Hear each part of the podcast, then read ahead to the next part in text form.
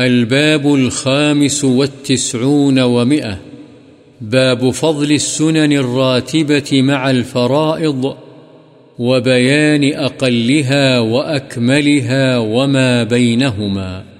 فرض نمازوں کے ساتھ سنن معقدہ کی فضیلت اور ان کے کم سے کم اور اکمل اور ان کی درمیانی صورت کا بیان۔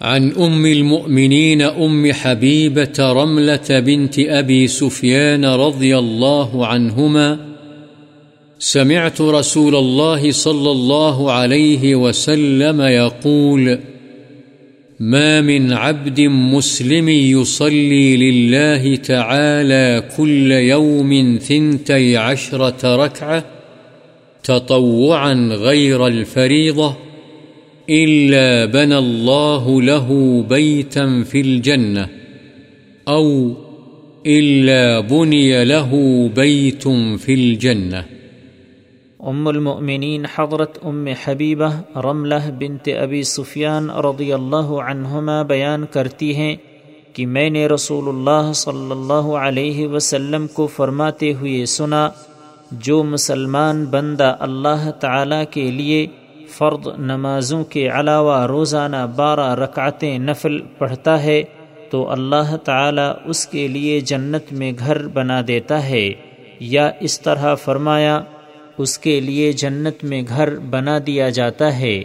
مسلم۔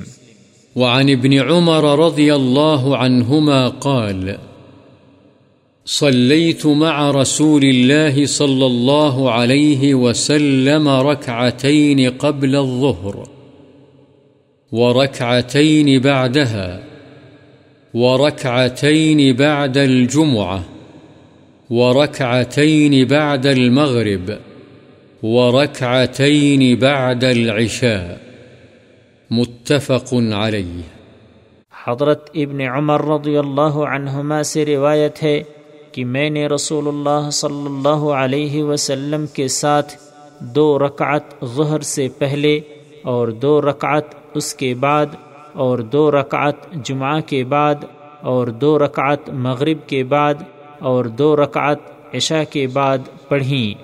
بخاری و مسلم۔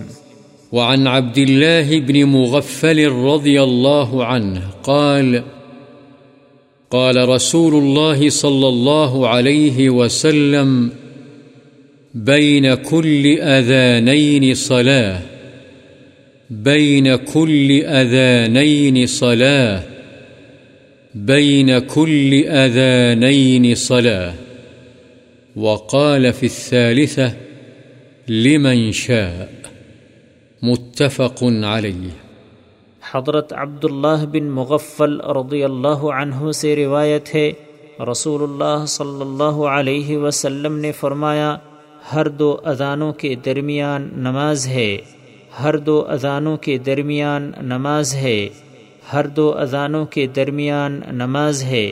تیسری مرتبہ آپ صلی اللہ علیہ وسلم نے فرمایا، جو پڑھنا چاہے، بخاری و مسلم۔ دو اذانوں سے مراد اذان اور تکبیر یعنی اقامت ہے۔